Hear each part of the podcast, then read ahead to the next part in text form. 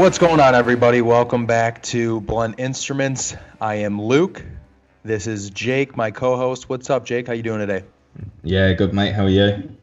Good, good. Coming from uh, coming to you live from one of the swing states on election day here in Michigan. It's a wonderful day to be uh, from Michigan. Not really. Has um has anyone spoken about anything but the election for the past what week or so where you guys are? No, no, and it's funny too because uh, I won't I won't get into what what side I'm on because quite frankly I don't you know I could care less what side people are on as long as they're good people it doesn't matter to me. But um, some of the people on a particular side, from what I understand, just can't focus on anything but this election. like you casted your vote, whoever wins wins. Like let's be done with it. Seriously. Yeah. Oh well, you But, should find uh, out in what the ne- the next two weeks. Yeah, yeah, maybe next year sometime. yeah. But yeah, so I'm glad we're doing this interview today because it uh, takes away from what's going on in the world. We have the one and only Mr. David Zaritsky on today from the Bond Experience. Pretty excited to uh, jump into this one. How you feeling about it, buddy? Yeah, I think um, I don't think it's too far fetched to sort of say that that David's a massive inspiration for pretty much the majority of um, of the the sort of Bond community. Luke's just showing me his Bond experience shirt, so I think that goes Yeah, to yeah. sort of say everything that we need to say. But yeah, no, thank you again to to David to joining us today, and yeah, really looking forward to it. Yeah. So here is David. Hope you guys enjoy.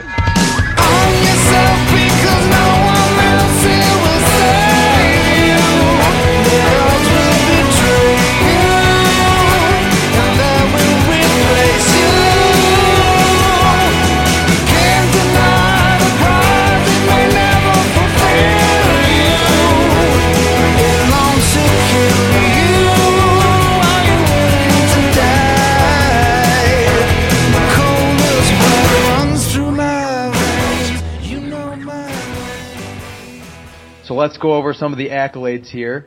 Almost 10 years of Bond content, Frugal Bond, book clubs, live streams, clothing reviews, gadget reviews, watch reviews, brand reviews, fitness challenges, cocktails, travel, gambling. Over 6 million views on YouTube, 36,000 subscribers, almost 37, 28,000 Instagram followers, the godfather himself of the Bond community, Mr. David Zaritsky of the Bond Experience. David, thank you so much for being here with us. It's my pleasure, and uh, you need to send that to my mom after this. If you could just, Yes. if you have it written down, that'd be great. Absolutely. Absolutely. It is written down. What does that mean, Godfather? Does that mean like I put horse heads in people's beds? What What is that?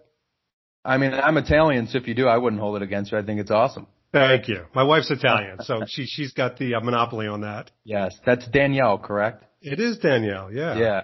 I've got some questions about her too because I try to get my girlfriend involved in these things and it's it's hit or miss. But she's actually she's coming along pretty well. So Well, ask away, and I'm gonna I'm gonna before you guys get into it, I will tell you that I was very excited to be on this show because um, somebody, a couple of somebodies that I'm close with, had mentioned your podcast, and then I think there was a live stream, Luke, that you were on where you mentioned, you know, the top three people you would want to talk to, and you very unintelligently said me, and I'm like, this is so simple, like let's just have a chat, and then um, you know, totally transparently, I, I listened to some of your podcasts, and I love it. You guys have very comfortable Thank you. conversations. You're very unique.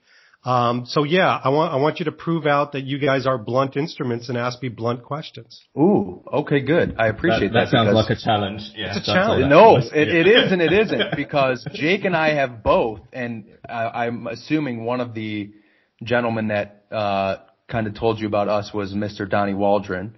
It wasn't. But, um, oh, okay. Well, you have people everywhere. he's an a-hole. No. um, well, Donnie, Donnie, similar to us, has a podcast that is uh, very straightforward. Even though Donnie's is very, very original, and I will give him credit with the history side of it. It's very original. But all three of us, being Donnie, Jake, and myself, have received some DMs about our uh, language, which is interesting because it's not really that bad. It's actually not that bad. So I was honestly nervous to even try to ask you to come on, thinking you'd be like, you know what, I've got bigger things to do than listen to you guys swear all day, for Oh, hour and a half. I, I am anything but puritanical and let the language fly. And see, I, I, the reason I wanted to come on your show is this seemed very close to if the three of us wound up at a bar somewhere, we had a good dinner, had a couple drinks beforehand, couple drinks during, and we're winding up at a pub or a bar, the language would be flying just naturally. So let's have at it.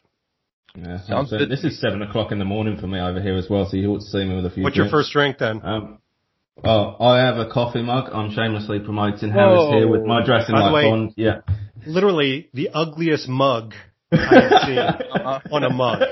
Pun intended. Out there. Yeah. See, that's funny because for me, it's or David and I, I should say, it's almost four o'clock. So I have my Bond Experience shirt, Look at you. but tequila. So you know, I can't. I mean, I could have put tequila in the Bond Experience mug, but that's just a little. Tacky. There's something in that tequila though. You have a little lime juice in there? It's a. It's it's like some mix. Yeah. That'll do. I don't want to say Cuervo because it's disgusting, but that's what it is. Hey, that's a mixer. I get it. It's true. It's true. So before we really dive into anything, um, let's talk about just the start. So from what I see, and, and this, so you and I meant, talked about this before we got started, but I personally know I've been following you for what seems to be like at least or close to 10 years. And you were mentioning you saw today some sort of correspondence you and I had long before even knowing each other, if you want to fill us in and jog my memory on what that might be. So, um, this was great. And, um, I hope you don't mind that this podcast might be kind of long because I do want to read this. It's really, cause here's the, here's the problem. And I'll, I'll start off with a problem and then I'll get to what we corresponded with. I, I started this wonderful little experiment probably in earnest about 2006, 2007, but it really didn't hit its stride, as you know, until 2012. And we mm-hmm. can, we can talk about how that all sparked. Today in 2020, I very rarely get to respond to people. I mean, I'll do a couple of quick things. I just, I don't, or else I wouldn't have a life, I wouldn't have a job. Right. you back then, but 2017, a certain Luke Taggart says, Hi David, huge fan of the vlog and your site. I've been watching the videos since I first saw them on James Bond Lifestyle a few years back. Uh, your videos are second to none, truly a lot of fun to watch. Let me give you a little background on myself. I'm 26 years old and I oh, live in I, this Washington, is me Michigan. still. Oh God. Oh, this is still you. Oh, this is, Oh, God. look, it's not a sonnet, but it's close. Washington, Michigan with my soon to be fiance, Lindsay. Did you marry Lindsay? Oh no. Hey, here's our first F-bomb. How's Brianne gonna feel let me, about that let me, one? let me, let me keep going. Let me keep going because then we could talk That's about so this. good. It's so funny because people dialed in to hear like questions from me, but this is great. I work on the social media team at Volkswagen headquarters in Auburn Hills, Michigan. I'm a pre-law major at Oakland University. It's almost like you're about to say, and I like walks on the beach. I enjoy playing golf, hockey, and other outdoor activities. Most of all, I'm also a huge James Bond fan. I grew up watching Pierce Brosnan and playing GoldenEye like most 90s kids like me. However, unlike most kids, I also took an interest in Sean Connery and Roger Moore as well. And this is before they both passed. So, wow. I make it a point every Christmas to watch my favorite Bond classics. It's a tradition of mine. Now here, here's where you get to it. I'm writing because I would love to somehow be involved with your vlogger site in any capacity. I'm a very good writer and know a lot about Bond and its history. If you ever have the desire to have a guest writer or blogger, I would love to take part. This is so charming. It really is cool. As I started, stated below, I work in social media at Volkswagen America and I currently help managers of all Volkswagen social media accounts. Please let me know what you think. P.S. Congrats on the Aston Martin. Wow. That's cool actually. and that's funny. That is And, that and I is still a have way my to start. saved area. Yeah, yeah, that's crazy. And see, this is the thing. So it's like similar to because I just got my first Omega, and it was only. I mean, Jake and I were literally actually filming mid recording when the doorbell rang with the delivery. But that was like 21 years in the making for me to get that. You know, because I saw Goldeneye when I was probably seven or eight years old, and uh so here we are, three years later, finally collaborating. But it actually happened, It happened. which is pretty awesome. It's funny. It's just you got to be patient and things take time. So let's see it. Are you re- wearing it on your wrist? Yes. Sweet. Yeah, I got the exact one from Goldeneye. I, it was, it was, you know, we we speak with Lorenzo quite a bit now, Jake and I, and uh, you know, he's always got that philosophy to get what's most important to you. And of course, when the time came a couple months ago, um, there was a few I was looking at, but I was like, you know what? I feel like if I don't get the Goldeneye one, at least as my first one, I'm kind of uh, doing myself a disservice because that's what got me into it in the first place. You did it a hundred percent correct. You, you, especially your first of anything, you have to have some sort of emotional connection to it. And it sounds, it sounds very, you know, first world problem-ish to say, oh, Right. your first Right. Omega has to be an emotional one. But it's true because you're going to have that forever. Um, you're going to have a connection. You could pass it down as an heirloom and you want to have a story. I mean, these things live not because they're hunks of metal, but because each one of them should have a story beforehand. And then you make it a part of your story. That's the whole journey with it, I think. Yeah, yeah, agreed, agreed. And that that reading, that email was funny. I'll give myself credit. That was a well composed email. But no, no more, no more Lindsay, no more Volkswagen, Oh, no. no. more Oakland University. Oh, lot, no. Actually, Penn State University ended up being where I went, and um, I believe in your neck of the woods. And then uh, I'm at General Motors in e-commerce marketing. Are you married? No, dating, dating a phenomenal girl named Brienne, but uh, things did not end up working out with. Can I tell you? I mean, this Sure. is just my opinion, and who am I? Brienne is like ten times harder than uh, Lindsay. Lindsay was okay, nice, nice butt. Um, but um, Brianna, no, she, she's She it. Is. This is true. This is true. and I know you don't know what either of them look like. You may actually know Brienne because I think there is a picture of Brienne on my uh, my page, but uh, but I appreciate that I'll look her up. greatly. I'll stalk her appropriately or inappropriately. Sorry. So Jake, do you want to start off now that David and I have uh, Warmed up. yeah, yeah, for there was like a minutes. little. There was like a little time capsule there. I love that. I was just welcome, enjoy- Jake. I was I was enjoying that. Yeah, thank you. Um, See, No, but I, um, before you say anything, I do have to throw in. I thought it would be because I sent you a frugal bond email, maybe even before that, which um, I think you just asked people on your channel if you see anything frugal bond related. I think it was like uh, it was either like leather gloves, maybe like Dockers or something, or or even like um like a Sunspel polo, but Old Navy or something.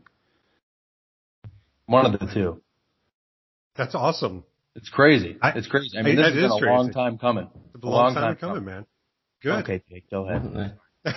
now, No, no, I suppose I'd um, I'd love to know a bit more. Like similar to Luke, I've been following you for a really long time, David. Love pretty much everything you've put out there, and I suppose I'd love to know a bit more around where you started because I was probably a bit more of a, a latecomer to your channel compared to you know Luke, who's been stalking you from like a long time and writing you weird emails, talking about all his likes and dislikes. But um, how did sort of the love of Bond for you start, and sort of what was the inspiration to, I suppose, you know, jump onto the web and, and start creating?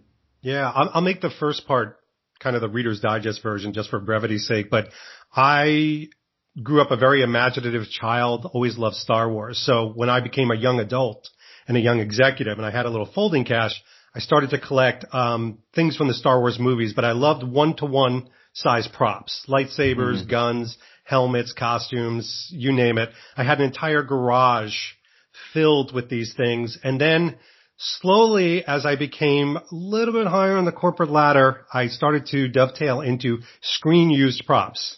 And, you know, things from Indiana Jones, RoboCop, Blade. I mean, the list went on and on. I was, I was what they call a generalist as far as collecting screen used props, but these were screen used. So they were pretty high end stuff. Um, I remember getting two Superman capes and my wife was sort of supportive of this, but it's an expensive hobby until I sold one of the Superman capes and it paid for a down payment on one of our houses. So this was, you know, you could generate stuff for it, but I'll, I remembered very clearly when I was 32 years old. Um, again, young, young executive. I wanted to treat myself and I wound up getting, uh, a pair of Church's shoes. So it was around the time of the, uh, the world is not enough. And once I had those shoes, I really wanted to watch. And my favorite movie at the time even before The World Is Not Enough came out was Tomorrow Never Dies. To me, it was just candy. I loved it. Mm-hmm. Um, I loved the way Pro- Brosnan acted. I almost used that as a template from a lifestyle standpoint, movement wise. I mean, Yeah. this is crazy, but subconsciously I studied his like very like overt movements and things like, I just thought he was everything. And so I bought the watch, the Tomorrow Never Dies watch. It was my 1st Mhm. really nice watch. And what it did was it rekindled a love I had for Bond since I was a child. And I know I've told this a million times before, so I'll keep it short, but essentially I had a father who was a, a entrepreneur, um, very successful in his own right, not the type of guy that went out in the backyard and played baseball with his, his son. Mm-hmm. Loved sports. He'd sit there with his pipe, smoke all akimbo in the room, would never explain to me what the hell was happening on TV. So I was not a sports guy because of that. But when there was a James Bond film on, he'd be like, David, watch this with me. So I'm sure it's a psychiatry issue of why I like all this stuff. But at 32, I realized something. I could actually wear my hobby. Like the Star Wars stuff, it just sat in an attic and I dusted it every two Mhm. weeks and once a month I might have somebody or we did these little events. It was okay. But my God, shoes and a jacket and a watch every day of my life. And there are these escapism moments, which probably you guys do. I see, you know, Jake, you're wearing the Henley from No Time to Die and things like that. Mhm. So, but it's, it's literally this like silent secret hobby, as I've called it, where you're walking the streets. Nobody else knows. I guess it's like if when women wear pretty lingerie, you know, they think to themselves, you don't know I'm wearing lingerie, but damn it, I feel pretty damn sexy. Same with guys. You know, I, I'm Mhm. wearing my No Time to Die watch. I feel pretty cool. Like it's a new watch. I feel great. Like there are these little moments that you can take of this franchise and take with you everywhere. And then it just started to like steamroll from there.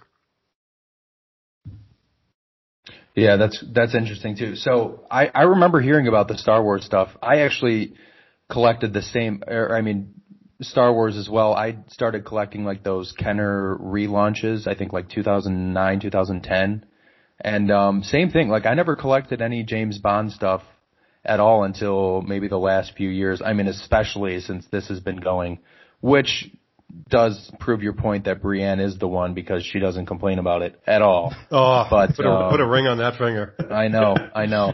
But um so as far as the the collecting goes, um first off, do you have any idea roughly what you would say the size of the collection is if you had to guess a number? No. So, so here's the thing. How's that for a short answer? Next question. I, you know what? I, I, maybe this is going against cliche because I hate cliche. I've never, you know, I, we have it insured, so I have an idea. I never publicly talk about how much the collection's worth or how much this piece is worth generally. Um, and I certainly haven't counted everything. I know somebody has because it's insured, but I haven't and I haven't asked for a number. To me, it's, it's not important because, and I don't mean to dismiss your question. I think Jake's collection and your collection and Harris Thomas's collection are as fascinating to me as my own collection, as strange as that seems, because everybody's got a different story. Jake, I don't know how he, he got that Henley. Maybe he had trouble finding it. Maybe he got the wrong size. You know, maybe he got the first size and didn't, didn't like it. Maybe he thought, is it really me? It's my first Henley. You know, how am I going to pull this off? Like that whole psychosis is so much more interesting than that jacket's worth how much? Like, Right, who gives right. a shit? Like, Yeah. Agreed. Agreed. Did you have did you say something along the lines, Jake, about pulling off a Henley? Was that just like an un- incredible guess David had? I feel Uh, like we talked about it before because we've talked about different it. items of clothes. And Yeah, uh, Yeah, I do remember that. I think when I went and first tried it on, I'd probably just watched a video that David had done. Let's not lie about this before I go and buy anything. I need to make sure that that, you know, it's David approved. And then, yeah, and then, um, no, I think we, cause we got a few rag and bone stores over here in Melbourne and, yeah, I went and tried it on, you know, when you're sort of umming and ahhing and you sort of think, oh, it's not cheap, but you know what, James Bond, let's give it a go. And then, you know, it becomes a second skin after a while and it becomes a thing that you just chuck on. So yeah, it's, like you said, I think everything that I know that I own definitely has a story behind it. Otherwise, it's it, it's sort of meaningless, isn't it? You know, you you're paying money for it. You want it to mean something to you. So you just, Jake, you did it very eloquently too. You just basically summated the whole reason why my channel, you know, went from me doing kind of articles on Remert's, you know, Bond lifestyle page to videos on his page to what it is today. Um, I really felt like there were other people out there going through the same angst and issues. And I, I will be the first person to say, and I never take it for granted. I'm very blessed with um, a great job. I'm very fortunate. I work with incredible people. I have incredible clients, so I can afford these things. And I know other people may be going through the same angst of, you know, am I ready to do that? Can I pull it off? Mm-hmm. What size will I will I get? Is it the right size? I don't do it just for entertainment, and I certainly don't do it to show mm-hmm. off. And I, I do it because I think other people are, are wanting to dip their toes in the journey. And I get so many emails. I get more emails from people your age, Jake, and your age, Luke, than I do from people my age at 52 saying, Hey, I just, you know what? I got my first job. I can't afford everything, but I'm going for my first mm-hmm. Sunspel shirt. Or I'm, I'm getting my first RGT jacket and I've, I've scraped together for three months. Can you help me with sizing? And to me, mm-hmm. when you get something that special that I know people have scrimped and saved for, I mean, that's, that's part of the joy of doing what I do. Yeah, Yeah. definitely. I yeah, I think the other day I was actually I was searching for the the Tom Ford blue suit, and I think I typed something in. The only picture I can find of that is you wearing it, David. That's um, it's working. yeah, Yeah. I uh, I did want to sort of ask about the videos and that though. Obviously, with what you do, they've they've got a huge amount of views. You know, you've got a massive audience behind that, and like I said, they're fantastic. But it's a very public forum. How was sort of the I suppose the support from from family, friends, colleagues? You know, how did that all sort of come around? Because it's something I'm always, you know, it is very public. You're sort of putting yourself out there. Yeah, it's a great, great question. Um, so family has been very supportive because my entire family, including my kids, certainly my wife, have grown up around this. So it's not like one day I woke up at 52 and said, "Holy shit, I'm gonna, I'm gonna start collecting James Bond." Um, they saw this evolution or de-evolution, as the case may be, um, over time, and more importantly, they've seen, and we'll probably get to this later, but they've seen other things like me become healthier and eat better and become in better shape and get other people in shape and, and hopefully inspire people to do other things in their life and to be more capable. The other thing is my, fa- and I'll stay on family for a second. My family sees that, um, my family are fine. Like they go on vacations and they dress well and I don't, I don't have a collection at the detriment to my family. You know, they, they're, they're living a good life. And then, um, colleagues is really interesting because every one of my clients, every single one knows about my hobby. Many of them have been over to my house with their family to see the collection. They love it. And I'll tell you why they love it. And, and by the way, my employees all know, of course, because what my company does is they basically do um, advertising and marketing for the pharmaceutical industry, and there's a lot of stodgy madmen people, to be quite frank. And if you're a CEO of a company, especially, you're usually this guy who's like, you know, in my day, we used to sell Viagra and we had stiff competition. You know, bullshit like that. Um, in walks a guy, and I'm not saying I look young, but suddenly he's figured out YouTube and Instagram and he preheats and he does these fun pithy videos and he doesn't take himself mm-hmm. seriously. And they're like, I can witness your personality even before I meet you. And so it's actually worked as lead generation. It's actually worked as something very positive. And when I do a pitch to 32 year olds, they go, yeah, we saw your videos the other day. Wow, you're really into this. We don't even have to ask you about social media and influencer marketing. You get this whole thing. So it's, it, I will say universally by the people you just said, it's been embraced. Yeah, great. Yeah, I was going to ask you because we asked people this, and um, some people are able to tie in the, the love for James Bond into their careers. And some people I mean, it. obviously, yeah, exactly. Well, I mean, at the same time, some people, I mean, we talked to some people that say there's just really no way they feel where they can, um, you know, tie it in in a, in a beneficial way, but you, you feel that you've kind of benefited from your hobby day to day. Absolutely. And I'll give you a little hint because I used to, I did this with a couple of people and it's happily, I could fit on one hand the amount of people in my lifetime that have said it like this, but sometimes, maybe you've gotten this too, it's like, wow, you're really into James Bond and you collect that. Why? you know, you get that kind of like voice inflection. And then instead of answering them, what I've done from time to time is say, well, okay, what do you collect? Well, I, I collect baseball cards. Why? Well, I, you know, mm-hmm. they, they mean a lot to me nostalgically and I'm trying to capture a moment. And I said, I usually say, that's a great answer. Can I take that for my answer to you? Because that's exactly the uh. same. There's no difference. Hubbles, statues, I don't care what you collect. If you have a collector's mentality, this is part of it. The advantage is I don't see you wearing your baseball cards to work every day. I do. Mhm. I don't know why that sounded so haughty, but It's true. It's a good point. by the way, I just wanted to keep tally. I'm swearing a lot more than you two, and you guys. Yes. just FYI. well, Jake, let's start to uh, ramp it up here. Um, yeah, sorry about that. gotta do. Have, uh, I do have a side question too. So when you said that Tomorrow Never Dies inspired you to buy that first Omega, was it the scene in Shanghai or Beijing or whatever it is when he holds up the Omega and shows it to her in the store and mentions having, you know what I'm talking about? When he's collecting all the gear before their tr- their mission. It it wasn't so much an individual scene, although nowadays it is individual scenes that usually promote me to do something. Um, I think it was that I wanted to capture something that was very Bondish, something that was sartorial and wearable from a movie that I really appreciated. So to me, it was it was literally an iconic representation of the whole thing. Yeah. Because we just had Lorenzo on the other day and I told him I was like, you know, obviously Goldeneye was what I saw first and the second I saw that watch, especially on the train when he's got it like that, you know, but I was, I was like, I need this.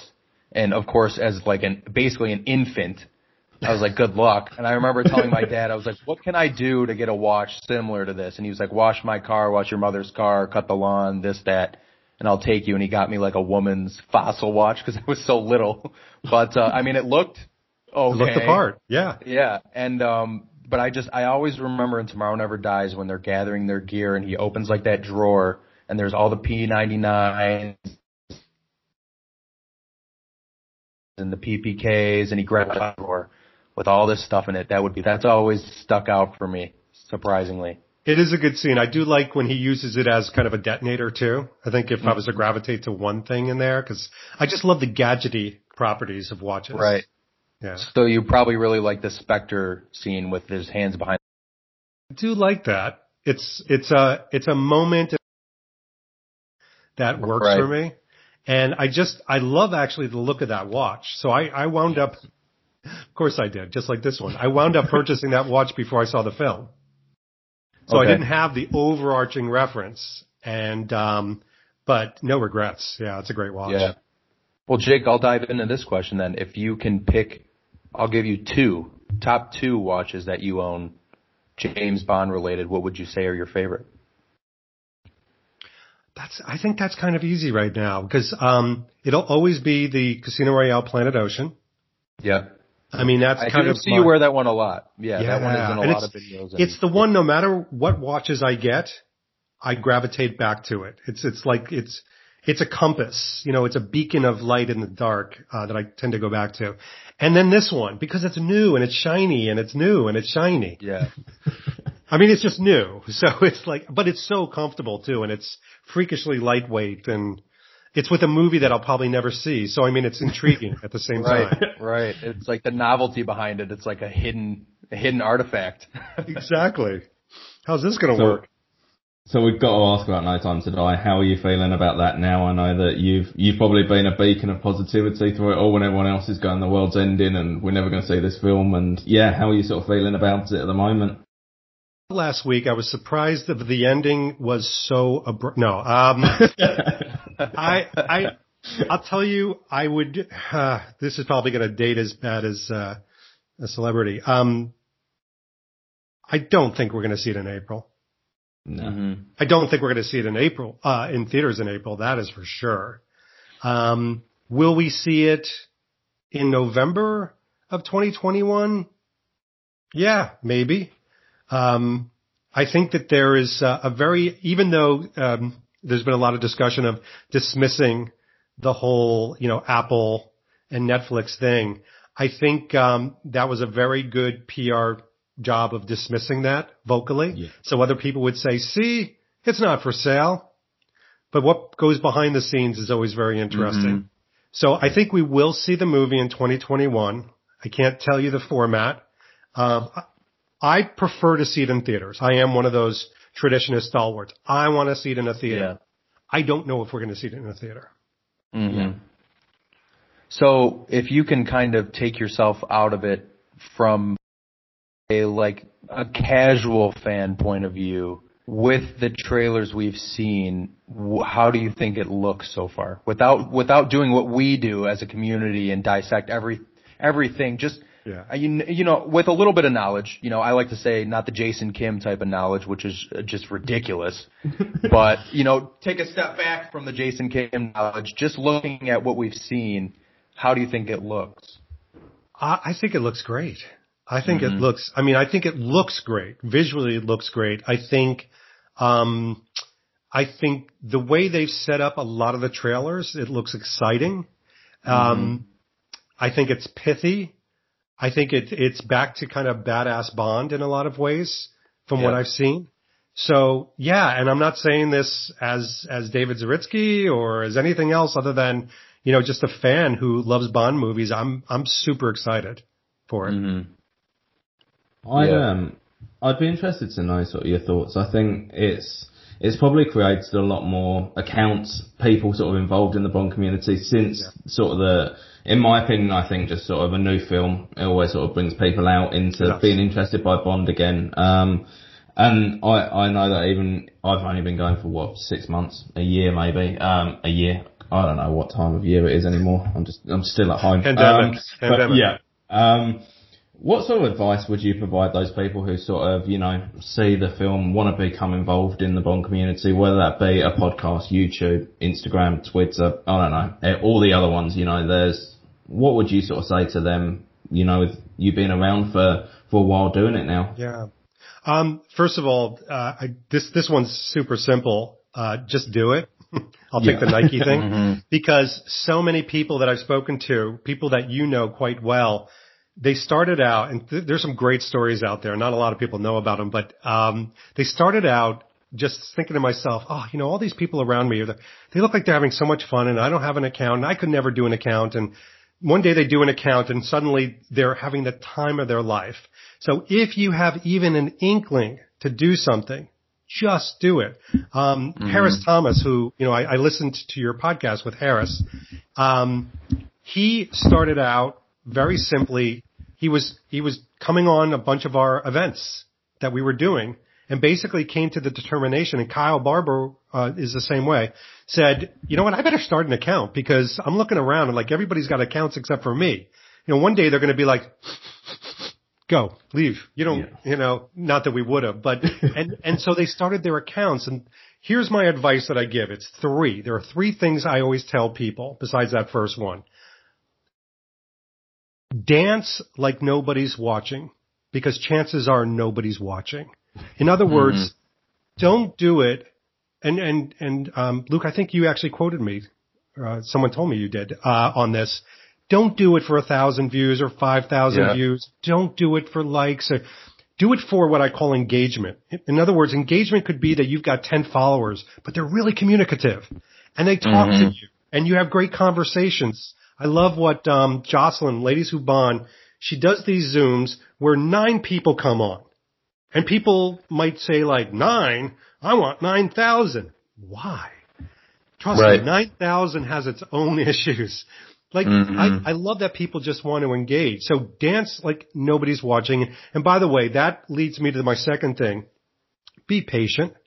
I've seen a lot of people on Instagram and I, I actually called somebody out in it because I really like this person and they started to do something where they started to post things that weren't exactly true.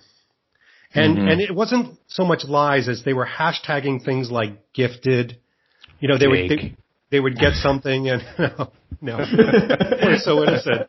Um, but, but they were, they were posting things pretending to be, uh, that they'd been around for 20 years. And social media influencer, that, that horrible word, influencer. And when I called them out on it, I said, you know, were you gifted this? And they were like, well, dot, dot, dot. And I said, don't do that. If, if that is your goal, to have something gifted to you by your brand, so be it. To me, it should never be your goal, but be patient. You've been Right. doing this for six months. Like you don't need to be at that number. You don't need to be getting gifts. Like why don't you enjoy the journey? Cause I tell you what I miss. Um, you know, when you get about 65,000 followers, what you miss is these things, like what we're doing Mhm. right now, which is one of the reasons why I love doing these things is just these simple discussions. Because you are thinking about these events and travel and, and brands and things and launches and things like that and just simplicity and you'll miss those moments. And my third and last one, you guys can cut me off if I'm getting long. Never. Please, please, please, I'm begging you. It's the most important one. Try to be unique. Mm-hmm. And I know it. I get it. There's probably 15,000 Bond people on Instagram. And you're like, but David, I like clothes. Fine. Do your clothes thing, but find one little angle. Find something about that. Like, um, I'll tell you, not to keep talking about him, but it's so easy to. Harris. When Harris was first starting out, he was really kind of fencing with, you know, what does he do? Like dressing like Bond and, and not have it look like the Bond experience. And I said, first of all, I'm not an Instagrammer. I do things on Instagram to promote my YouTube. It's basically a Mhm. big commercial for me. So Right. hang out on Instagram. Be, be the, be the clothing guy on Instagram. But, but also you do something I don't do. You naturally wear Bond stuff every single day for your job. Talk about that journey. Talk about furniture sales. Talk about, you know, why did you wear the Crockett? Shaving with Floris. Did you really do that every day? I don't. Talk about that. What is your daily journey? And people are going to be fascinated. And now, boom. You know, I, I can't get an appointment with the guy. Mm-hmm. but but but try try to be unique. And I loved what you know. I listened to like three of your podcasts. I, I I'm going to listen to more. But what I love that you guys have done is you know there are a lot of people that do talk shows and and things Mhm. like this, but you guys come at it with a pretty unfiltered way. You know, it isn't the typical like. And now, if you're going to ask these questions, I'm going to embarrass you guys. But like, you know, so who's your favorite Bond, and who, what's your favorite movie, and Mm-hmm. which there's nothing wrong with those questions. and I'm not belittling people, but do something different. Be unique. Right, yeah. Push the envelope. Yeah. All right, I'm We getting off my soapbox. No, We appreciate I think, that. Um, I think it's really interesting. Like I, I was actually um, that sort of first point of just doing it. I think that can be the hardest part. Like whether it be this podcast or even starting the Instagram. Like I remember when I, I think you were in London about a day before I was when you saw Daniel Craig last year. I think, and um, I remember seeing your video going up, thinking, "Shit, I was literally there yesterday."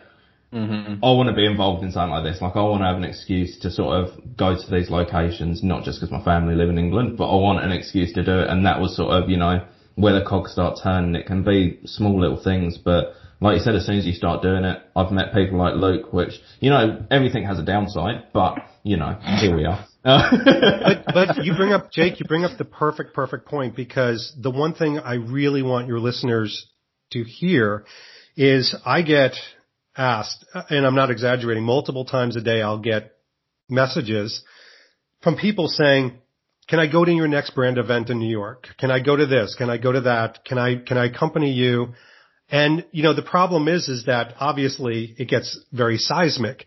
My point to people is I had to start my own. Like Yeah. nobody, no brand came to me and said, could you do a walk around tour of New York City with the brands? Like I had to do that from scratch. And I think some people think like those things like, you know, the brands will get in touch with me. At least in the beginning they didn't. You know, I, I went and tried to build relationships with them. Do the same thing. Like, like have your own Zoom. Do your own Mhm. event in, in Minneapolis, you know, Michigan, you know, Australia. Like, do an event. And, and I always, like, there'll be people that'll say, um, I'd like to come on as a guest, uh, to do, you know, the next whatever with you. And I'm like, cool, you know, but you know, you don't have to wait for me to do that. Like you right. actually, there's no monopoly. I have no patent on anything. I don't work, this is my hobby. So, so do that. And, you know, I'm so glad that you did that, Jake, because I think that stops a lot of people thinking they need to be invited into some weird threshold and there is no threshold. Mm-hmm. yeah. Yeah, see, it was interesting for me because, um, you know, as we've legitimately proven, I've been following you, David, for years and years and years now, but, um, it wasn't until Operation Phoenix, and I was literally in Operation Phoenix. I don't even like the, the truth be told, I couldn't even tell you how I got wind of it because I must have just been following you on my my personal account. But obviously, that was mid or early coronavirus, mid coronavirus, and um, I was just like, you know what, I'm gonna log into this and see what it's about. And I don't think I was in there two minutes, and I was like, you know what, I'm gonna make an account, and I think I logged in there with you know, my personal Gmail and then logged out and was like, you know what, I like this name. This is something that I've never seen being Bond's apartment. I was like, we've, you know, and even at that point, I was like, I didn't even realize you kind of see Roger Moore's apartment at one point in time Yeah. in the films. I was like, you know, I was just like, I, I don't know what it was, but that inspired me in that moment. But when I first got going, it was, it was interesting because it kind of seemed like, like a hotbed at that time. There was a lot of new faces and you know I would join some live streams with people, Instagram lives or whatever, and everybody would kind of some people would kind of dismiss me, not everybody, but th- in fairness to them, they thought he'd he'll be gone in a week. And interesting, uh, interestingly enough, I lost have that seen bet. a lot of right, right. Most people did, but just make it to a year and then maybe you'll win your money back. But um, but I've noticed several people that started when I started, and some pretty original, good accounts just you haven't heard from in months. And you know, for me, I tried to do exactly what you know you've always told people is try to find my thing. And I started off with doing a YouTube video, and I wasn't a big fan of that just because it, it was just a lot more tedious than it seemed to be simple. And then I put a poll out. I was like, do people want to see a podcast or YouTube video from me in particular? Mm. And most people said podcast. And I was like, okay, well, I guess I'm starting a podcast. And then somebody reached out to me and said, hey, hey, mate, you want to do a podcast? this guy, he, again, I hadn't even spoken one time, not one Oh, time. Wow. And crazy. within, I don't know if it was an hour or a day, we were on the phone and I was just like, let's do it. And here we are. You know what I mean? So That's crazy. I love that our- story. yeah. I mean, we hit a thousand downloads already. My sister in Canada listens to it on her way home from the gym and my nieces will listen to it. Canadians listen to this? That's Yes. crazy. Yes, I know. By the way, yeah, I, I, I do notice that phenomenon from time to time, especially around a new movie where you get this surplus of individuals and then it is a, it's a very big commitment. I mean, you guys know this. It's, it's oh, not, Oh, yeah. it is fun and games and it's relaxing and therapeutic. It's all the positive things people imagine, but it's work. Like, you know, the amount of videos I do and things like that and editing and all that stuff. I mean, I, it, for you guys, for everyone that keeps up with it, it's a lot of work. Plus, honestly, the start stops of No Time to Die. Some people have put Bond back in the drawer, as they say. You know, they put it back in the drawer. And I think that's another phenomenon that you're seeing. But what I love about this hobby is there's nobody at a gate or some velvet rope who are like, nope, not you. You ain't getting in. Like Right. everybody's real. I mean, for the most part, there's a very small percentage of kind of curmudgeony people, but it's a very small percentage. Um, but for the most part, just people are very embracing.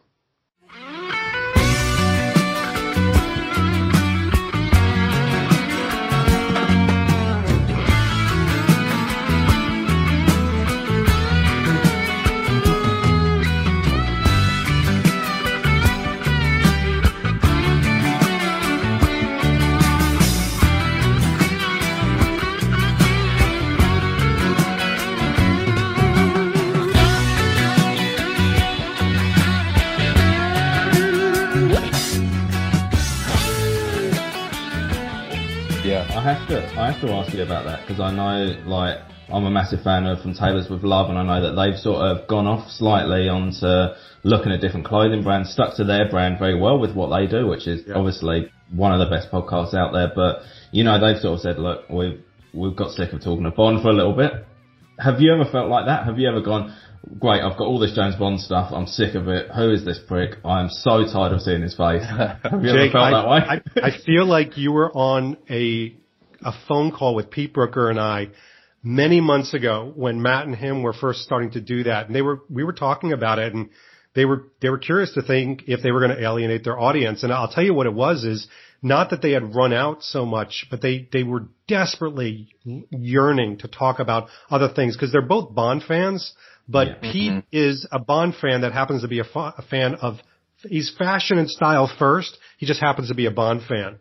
And I give him shit even to this day when he comes out with a non-Bond podcast. I'm like, dude, for the sake sake of variety, you ever going to come out with a Bond podcast again? Like, it's getting ridiculous. But I will tell you to answer your question about me, I'm not exaggerating. I will never run out of Bond things, and I will only talk about Bond.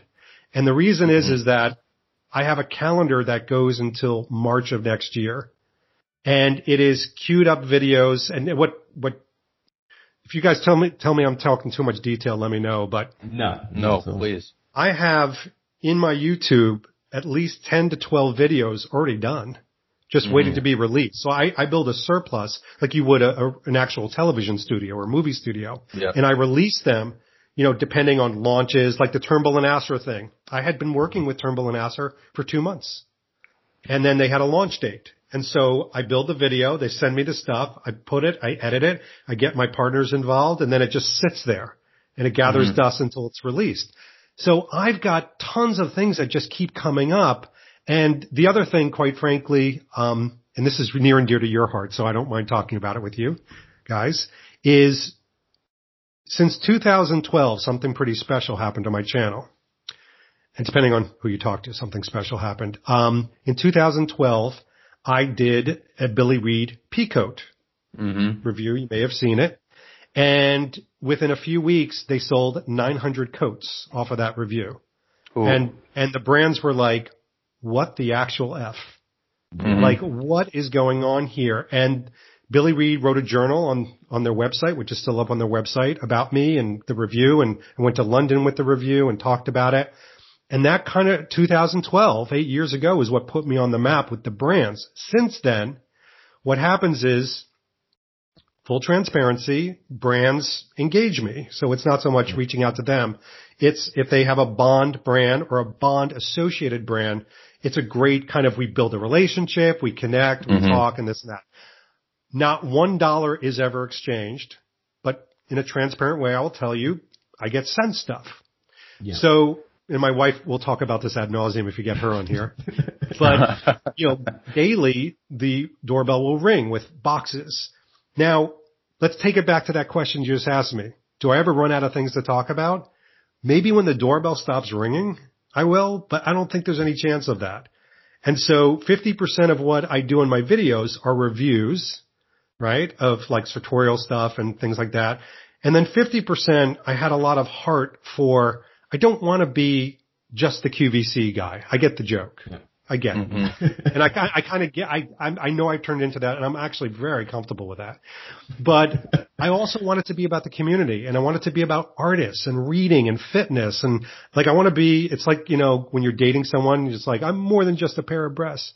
I want to be a little bit more than that. I don't, I don't know. Maybe you guys don't want that, but No, See, I definitely. I, think that's. Oh, sorry. No, go ahead. Well, I was just going to say um, that was. I, I'm glad you brought that up because I was curious because I I will say because of your videos, I have the Billy Reid Peacoat, I have the Sunspel, and then I also went as far as to get that Dior jacket from Royale Filmwear, and that was one in very, very, very in particular your your review because especially something like that that's that's handmade by somebody in Australia. I'm sitting here thinking, okay, you know, what size do I order? And when this thing finally shows up in three weeks, the last thing I want to do is send it back because you know, I don't care if it's June, I'm wearing it outside tonight. yeah. So, you know, my question to you was, um, aside from Billy Reid, have you received any more feedback in that sense of what it's done for a particular brand sales or even just um, feedback they've received? Yes. So um, I'm going to paint a very clear picture of how this works because it's going to sound very transactional. But um, first of all, let me let me first start off and soften the moment a little bit by saying when I unbox something and I see something, every reaction you see is genuine. This isn't me going like, okay, let me get a my motivation? Excitement. Right. It's it is so because I'm like a little kid with this stuff, and I tell brands, especially new brands that have never you know engaged me before, I've given bad reviews, and I've given lukewarm reviews. Excuse the pun, Luke. And Mm-hmm. oh God, uh, I thought you were like you gave me a review on what? I gave you a review, and he sucks at writing. No, um, but I, I say also if I give a really good review, it may be tainted. There may be one or two things, and I'll. So, are you comfortable with that? I've actually had only one brand say no, thank you. Nope, we need a glowing review, and and I said, and then we're not for each other, and that's fine. But I will tell you what happens with the larger brands. It's not like, oh, oh, I like David Zaritsky. Hmm, I'm gonna send him something. He's a nice guy. It'll be good for the Bond community. It's not how they think. Um, they put you in a tool, like a tool called Upfluence, which is a tool that many of these brands use that actually diagnose you. It tells you how many of your followers are real. So for example, I have a 97%, which means 3% are these crazy bots that just Right. fall in. It's not because you've bought them. It's because they just fall into the algorithm. So 97% is very high. They measure your engagement. How many comments do you get? How many loyalists? They measure your like gender by state, by country, um, socioeconomical status of your visitors, how much they get paid, how much do they hmm. spend every year. You know, something called tails. In other words, where were those people before they came to your YouTube and where do they go afterwards? Do they visit the site? Click-throughs. And I'm telling you guys, I get a report card. And these brands who are very savvy, the ones that you know and love, although hmm. they really, I've built, I will actually call friendships like N.Peal, Orlebar Brown, Mason and Son, Sunspel. The CEOs, the owners, the people in those companies, the workers, the managers, I actually call them friends. We've broken bread. We've had dinner. I, I, I know their dog's name. Like, because I've been with them for eight years. It's like if you worked with eight people for eight years, you would get to know them.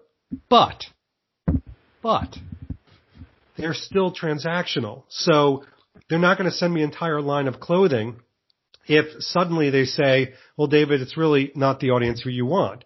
Because there are people with bigger numbers than me, not on YouTube, but like on Instagram, of course, there's bigger numbers. But those people aren't being sent because two things. First of all, they've put them through Upfluence probably, and they don't measure up. They don't measure up because they don't want just people that are going to have eyeballs. Mhm. So if you've got a big following, eyeballs don't matter. It's something called, and it's a really, uh, I don't know if you guys are even interested in hearing this stuff, but it's a marketing term called um, emulation.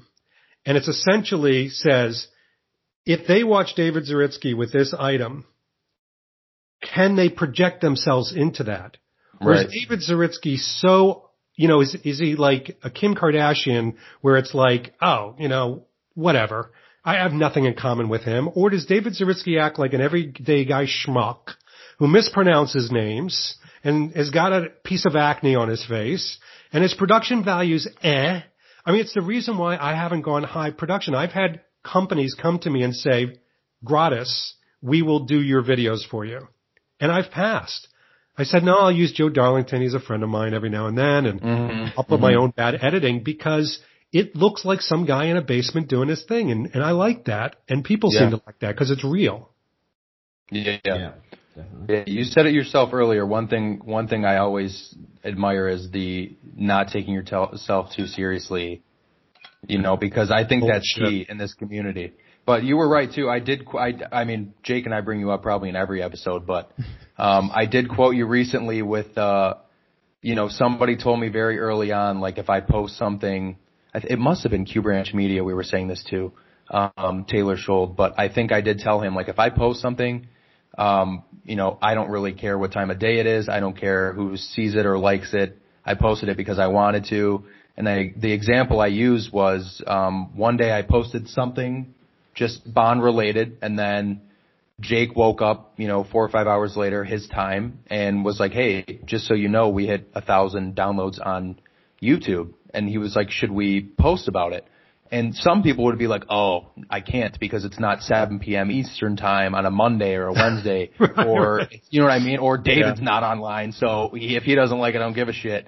Which is exactly my philosophy. What? It's actually up on the it's on the wall here. I can see but- it. Lane is great.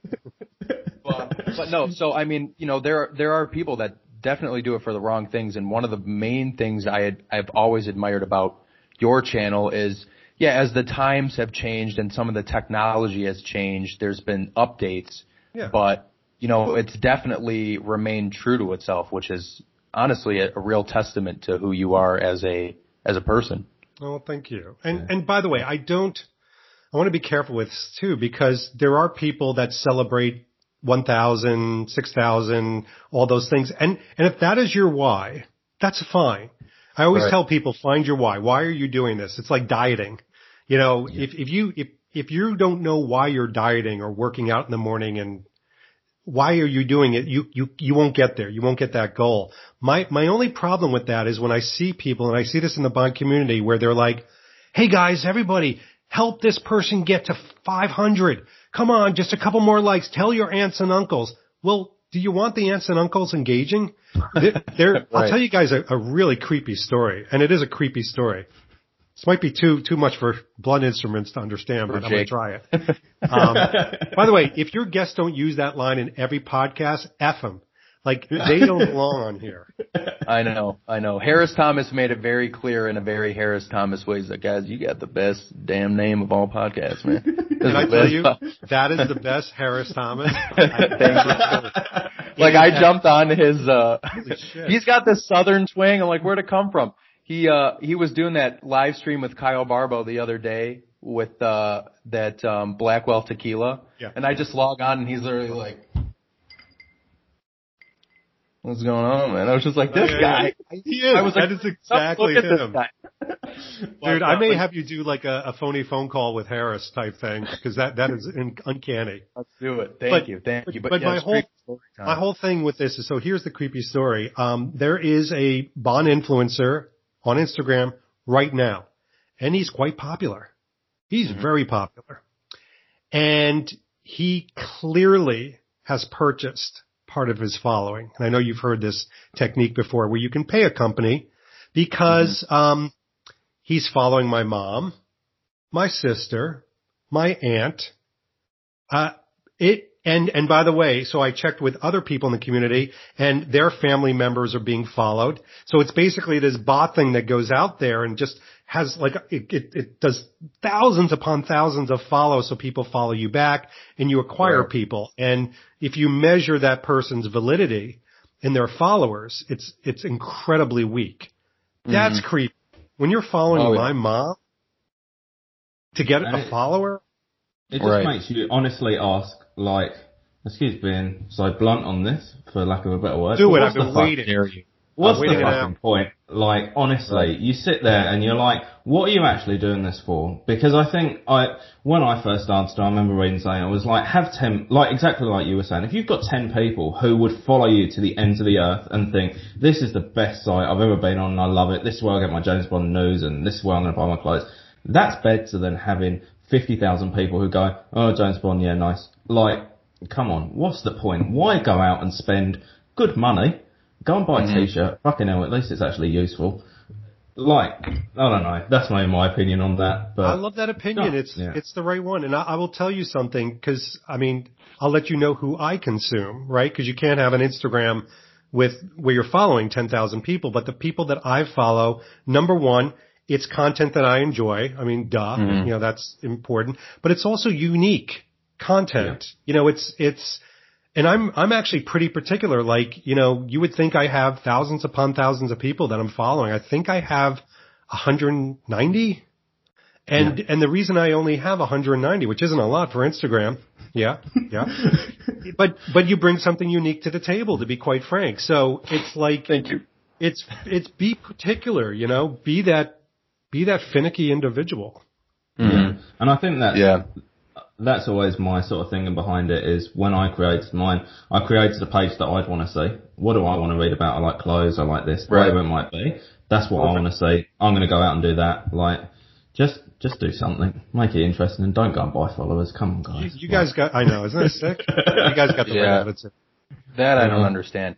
Um, so to kind of piggyback off what Jake said and his prior question, um, so when you got started, obviously it takes. So for me, I mean, people in my life would definitely um, say I'm extroverted and outgoing, and I'm not shy. You know what I mean? People wouldn't really describe me as introverted or or shy or whatever the case may be, but even starting Instagram, I was like, okay, I don't know. And then when I got asked to be on the first ever Instagram live, I was like, do I make up some bullshit excuse or do I just send it?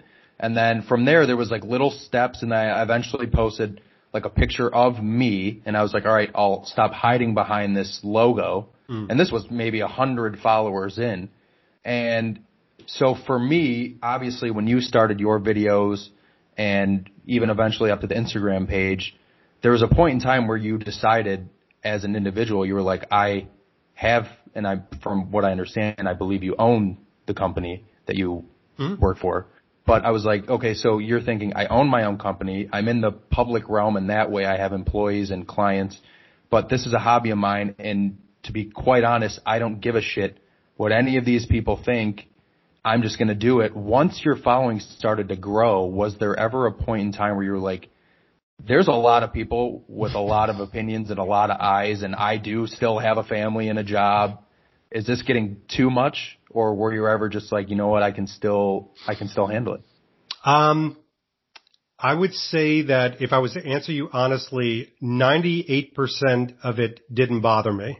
Um, because very early on, I mean very early, like in my early 30s, um, I, I always tell people, I think I lost my embarrassment gene.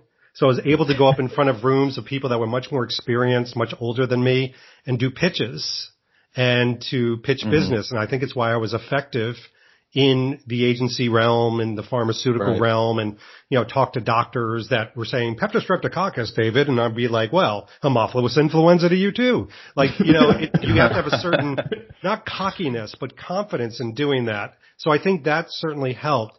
What I think has happened over time with the amount of following and even brands watching, right? So it's not just audience watching, it's brands, it's distributors, it's movies, Mhm. it's, you know, you get the picture there. It's a lot of eyeballs. Um, number one, every now and then, and I'm so happy to say it's rare, every now and then you'll be the target of something. There's a great, um, Roland Hulme taught me a really great saying, the tallest nail sometimes, uh, gets hammered down. Mm-hmm. And it's the whole thing of like some people, and I actually do feel bad for, for these people, they have trouble with what I call relevance. So maybe, you know, they get a little curmudgeony because it's like, why is this guy getting so many followers? He's talking about fashion. And he's, Mhm. he's J. Peterman, he's the QVC, and you know, he's selling things and he's got so much following and, and it's far and few between. And, and I have a policy, I have a, a no bully policy. I just block those people. And I don't block Mhm. anybody else. Someone could say, David, you look fat in that picture. Or David, you know, you look, uh, look like Mr. Wint more than, you know, Mr. Bond. Exactly. Or a dog. Yeah, And- sorry about that. That's okay. It's Australia. You got to have a dingo. Um, but the reality is, is that um, that stuff doesn't bother me anymore. What what I think is most bothersome to me, which talks about following, is I think people get frustrated sometimes with me, and it's very innocent. So I I have an Instagram that's set up, a YouTube that's set up, and if I read every message that goes to my DM, I would never do these. I would never have a life. Mhm. Um, so I only get what's called primary messages. These are people that Right. I'm following. Okay, you know the difference. Yeah. So what happens is every now and then I'll poke my head in there and it's people who will send me like 25 messages and then sometimes they'll be like, well fine, ignore me then. Or don't read my Mhm. script. Or I sent you that video. Why haven't you read that? Why aren't you reviewing this? And, and I feel really bad. I'm not upset with those people, but it's like, I also have to have people be patient and understanding. Like, you know, I I had one person, you know, every now and then I'll get somebody say, um, Hey, I'd just love to get you, get you on the phone. You know, I just love to have a chat with you about Bond, just hang out, have a, and that's great. That's awesome. But if I started doing that, it would just be like a tsunami and, you know, Right. I have my friend group, which is really small. So it's, it's not anything that they're doing wrong. It's almost like my frustration of, and that's what I mean by really enjoy the moments where you mm-hmm. have a following that you can engage people and have fun with them because eventually you're going to have your wish where you've got to set up three levels of Instagram and three levels of YouTube and this and that and Right. and it's it's a little it's it, it you know that you're disappointing people and it's tough. Mm-hmm. I think even yeah, I can say even with mine, and by no means a following like yours, David. But even with mine, you know, we have jobs, we have personal lives. I would, you know, I get maybe it's five messages a night or whatever on there, but you know, you sit there and you just can't like because you'd be there all day, and then you start having a chat, and you know. But I think it's probably a credit to you as well, David, with how you sort of come across that people feel like they can talk to you as well. So I think that yeah, it's And I never want that to change. I I, Yeah. I do like the fact like even people when they see me in person, they're like, "You're exactly like you are in the video." like I feel like I've known you for eight, nine, ten years, and I want them I want them to feel like that, and that's not put on. And you know, it's so funny. I got to tell you again, quick story. A quick story, and it's like an hour and a half later. Um, Danielle and I just did, um, and I don't know if you guys saw it. We did a um, a chocolate and champagne video with Charbonnel yep. At Walker, and I got so many people saying like, "Oh my gosh, how many takes did that take? You guys look so drunk." And the scary thing is, we were stone cold sober. But that's how Danielle and I act because I met her when she was in her teens. I was 21 years old and we're best friends. So we goof mm-hmm. up like you guys goof up with your friends. Like we take Yeah. the mickey out of each other. You know, we, we also love each other, but we're goofballs. But people thought we were drunk because they're like, there's no way they were acting like that naturally without mm-hmm. like inebriation. But that's, Jake, that's the perfect thing. And that's why I like your show is because you guys, I could just tell you're just being you. Mm-hmm. Um, that's the best thing that you can do. Yeah. I think we were very lucky that, you know, like Luke was saying, we got on a phone call and straight away we're already talking shit to each other. We're taking the piss out of each other and we thought, mm-hmm. yeah, this will work because I, I don't know about you, Luke, but I couldn't sit here with someone boring and do my head in. No, I don't need no. that for an hour a week. I, I'm just now noticing that all of a sudden Jake's got a mustache. We've been on this call so long. Yeah, I know. That's call- for November. you call that I'm a not doing- mustache? Yeah, th- this is Apparently. November. I am 100% not doing this just because I want to. I am fully aware that that, No I do Shave not look good with a moustache. Uh, yeah, November. So I always do that Nice. over here for, for men's health. So yeah, I, I'm not doing it because I want to have a moustache. I just want to point that out quickly. Um, Good. I've, Good. I'm also sort of conscious of time a bit as well, but I've got one question I've got to ask It's fine, but I was going to say this might need to be like a part one and part two because people are going to be like, what is this, a JBR podcast? Three hours. um, with um, with sort of the Bonza brand, that's obviously something that's very close to your heart, and I think there's there's been a lot of some really great new brands introduced into No Time to Die. Um, looking past that, I know that you've sort of done a series where you've started talking to brands who might not necessarily be a Bond brand, but pretty much should be like that sort of realm. Um, if you could dress Bond both sort of, you know, casually and formally for Bond 26 or Bond 27, whenever, you know, in 2030 when it comes out, what would, were there any sort of brands that stick out to you? So can I, can I mention brands that haven't been highlighted? Because I do like the Yeah. usual suspects. I mean, I'm Yeah. fans of those. Oh, brands. yes. I'll yeah, those- as in brands that, yeah. I'll put those aside for a moment. Um, I think, you know, brands like, uh, Mason and Son, I think David Mason and Elliot Mason, um, first of all, British. They're British. The company's British. They make incredible things. They understand Bond as a character. Um, they've actually purchased a lot of the forgotten Bond brands, so they understand them, but they understand how things should fit.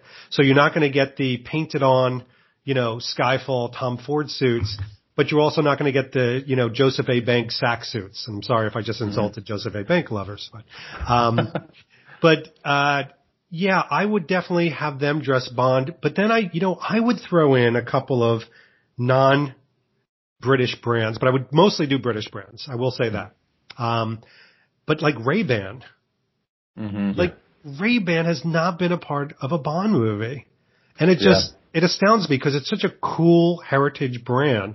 Um, I would love them to be a part of it. So just, there's my quick picks. I think that's great. Yeah. I think yeah, even with like Ray Ban, like having someone like RGT as well, it it's sort of Mm-hmm. strange similarity, but RGT you could actually go out and buy their jacket, and I love that. That there was somewhere, it was a small shop here in Melbourne, but I could go and actually buy their jacket. I didn't have to buy it from some obscure place online. Having something like that with like a Ray Ban sort of brand They are just be perfect, you know. Jake, um, I will tell you, they're probably one of my favorite brands from No Time to Die.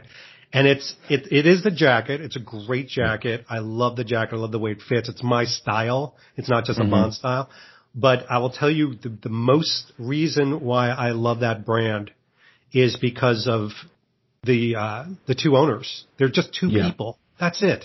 Making all those jackets in a little shop and Carl and his wife are the most heartfelt people and, and he's had people get in touch with him and say, you know, now that that's a bond jacket, you can up, you can upcharge by a hundred bucks, which a lot of brands have actually done. And he Oh, yeah.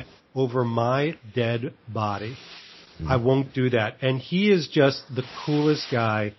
And for that, I love that brand. It's the people. Mm-hmm. It's not just the objects. I think Yeah. you'll um, you'll like this when I um, when I went to buy mine. It's from a small independent store, but they talk with the owner Carl every pretty much every day for stock and things like that. Like they're very very interconnected. And I walked in there and I sort of sent him a message on on Instagram, said, "Look, I want to come and try it," stuff like that. I went in there, and he was so passionate about James Bond, and I think he'd seen one film. Like he, but the way that sort of RGT had sort of spoken about it and how excited they were, they were even this small shop, they were so excited that this jacket was in James Bond as well. And just when you get a brand like that that has passion behind it, and like you said, they're not trying to just upsell it. They're excited because their jacket's getting seen. It's got nothing to mm-hmm. do with you know the money side of it. That will come naturally, but yeah, that's all you can ask for. I think half the time, isn't it? So Having genuine. someone who's humble. Yeah. Yeah, it's interesting. When my girlfriend and I were in Columbus for her birthday, we actually um, were just walking down one of the main drags downtown, and we just went into this this store, and it looked just pretty trendy. And I was like sifting through some of the shirts, and they had like a version of the RGT jacket. It was a different color, but I was like, I've never seen or heard of this, you know. But it, it exposes brands in a in a very good way too. Brands that you'd never hear of. I mean, majority of, I'm obviously not your Tom Ford or even Crockett and Jones stuff like that, but there's brands that I've never heard of before until they're in these films. Yeah, it's it's interesting how that works too, because I think one of the things, in particular, Orlebar Brown and N.Peal, Cashmere, hmm. what they love about their association is somebody will come to them for a Bond brand and start to shop around, you know, their e-commerce shops and go like, "Ooh, I love that though," and I love that, and suddenly they're introduced to the brand and they're buying from every season. So same with Billy Reid when we did the jacket. Um, every, I would say every season, brands will send me other items that I'll wear that have nothing to do with Bond. I'm wearing a John Varvatos uh, polo right now. Bond never wore this, but you know, because they want to introduce things to other people and see, you know, it's kind of Bondish, if you will. Yeah. Yeah. I know that, I know that really well actually because, so my birthday passed, what it's been two weeks now or so. And, um, so. Is it your and- are you- 30th? 29. 29. 29. Yeah. you look a lot almost. older than that. You've got a lot more wrinkles. Okay, going on there. mustache. That's like- okay, mustache. Experience, not withered, right? Yeah, that's a difference. um, but uh, and you're, I believe you've met and spoken with um, Jason Kim a few times, correct? From what I understand. I've just, I've just met him once. Oh, okay. Yes. and I spoke to him a so couple he's times. yeah he's local here. So very early on, him and I connected, and we've been pretty good friends since. We hang out every couple weeks, but I introduced him to a tailor I used to use, and I just happened to go in there one day to have like a suit or something tailored. And they had a whole section of Barbour, and I'm talking from hats to shirts to jackets to you name it. So once him and I became friends, years later, I was like, you have to come with me to this tailor. So we went in there and they had a Barbour windbreaker. Um, and that ended up being my, one of my birthday gifts this year. And, you know, it's nothing from the films, but I was Right. like, this jacket is Yeah. gorgeous. And then similar to what you said earlier about every reaction is authentic. My girlfriend was so excited to give it to me knowing how badly I wanted this jacket, but it was also from, a portion of it was from my mom. So she, or my parents, I should say. So she was like, I'm going to give it to you now.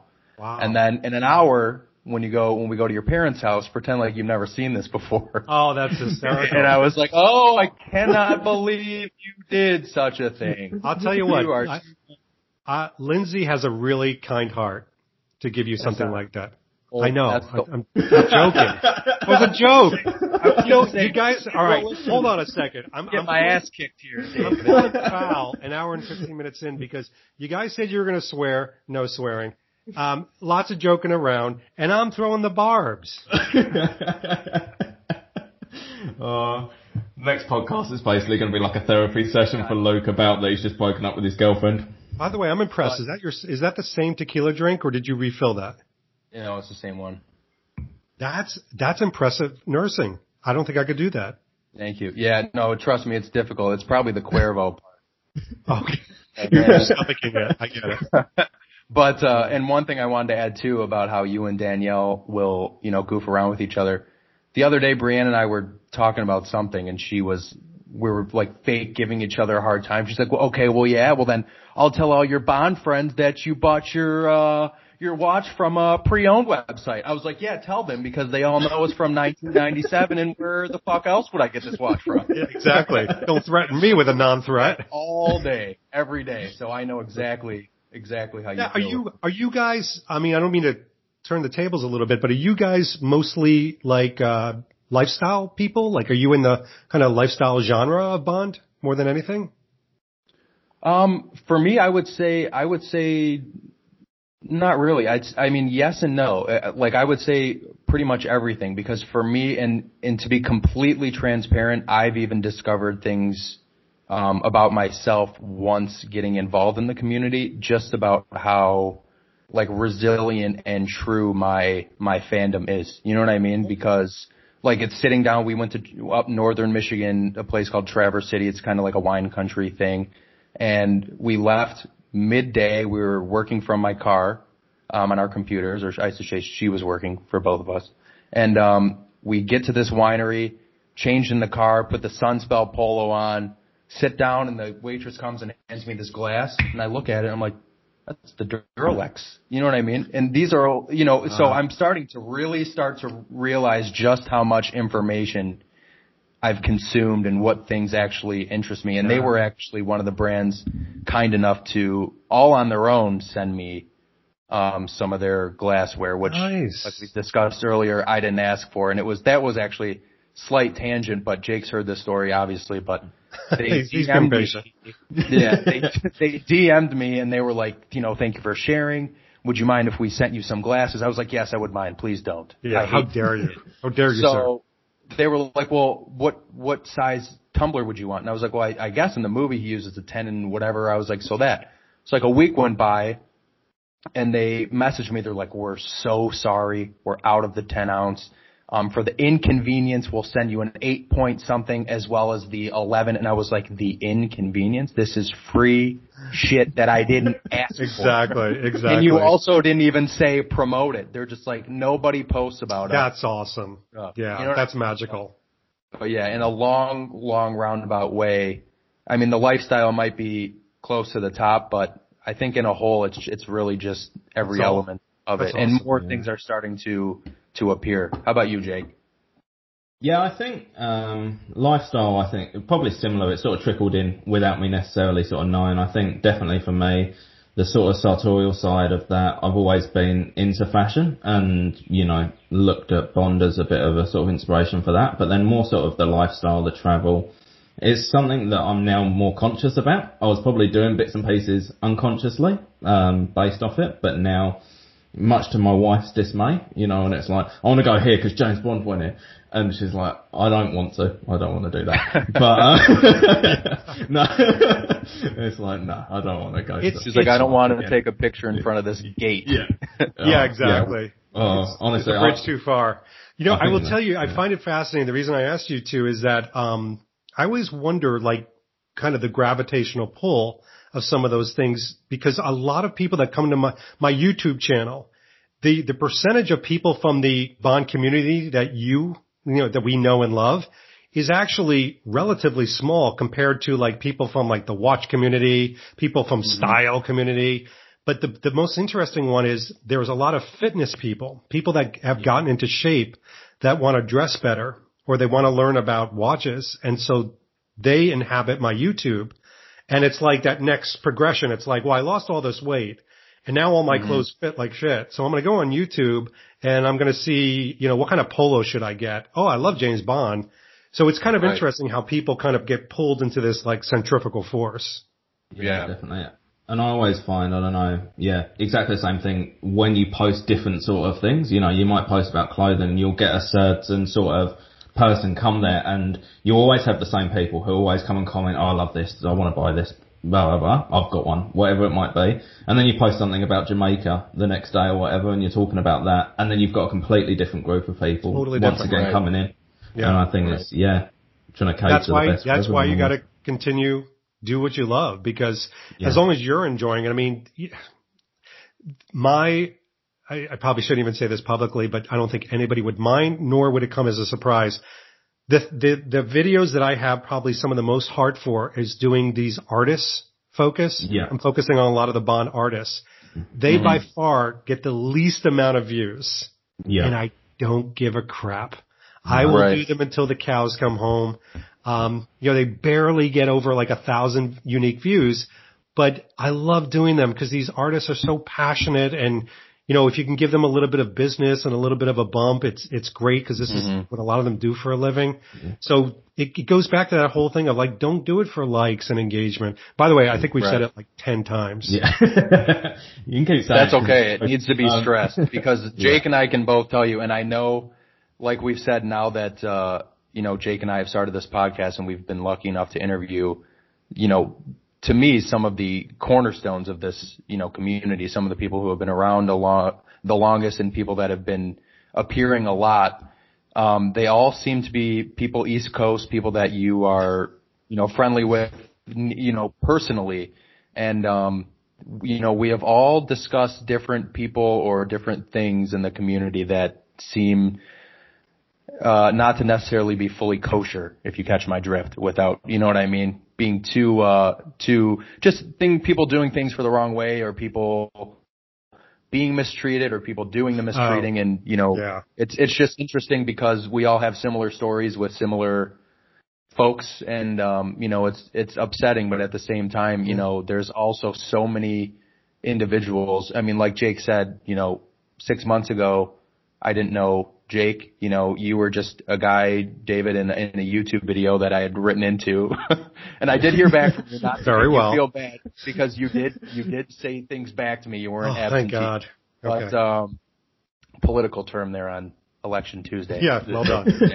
but, uh, but no, I mean, it, you know, it's very well said that there's, um, you know, it's, it's, it's not a bad thing that we keep repeating the, uh, you know, do it because you want to do it, not because yeah. of the, of the wrong things.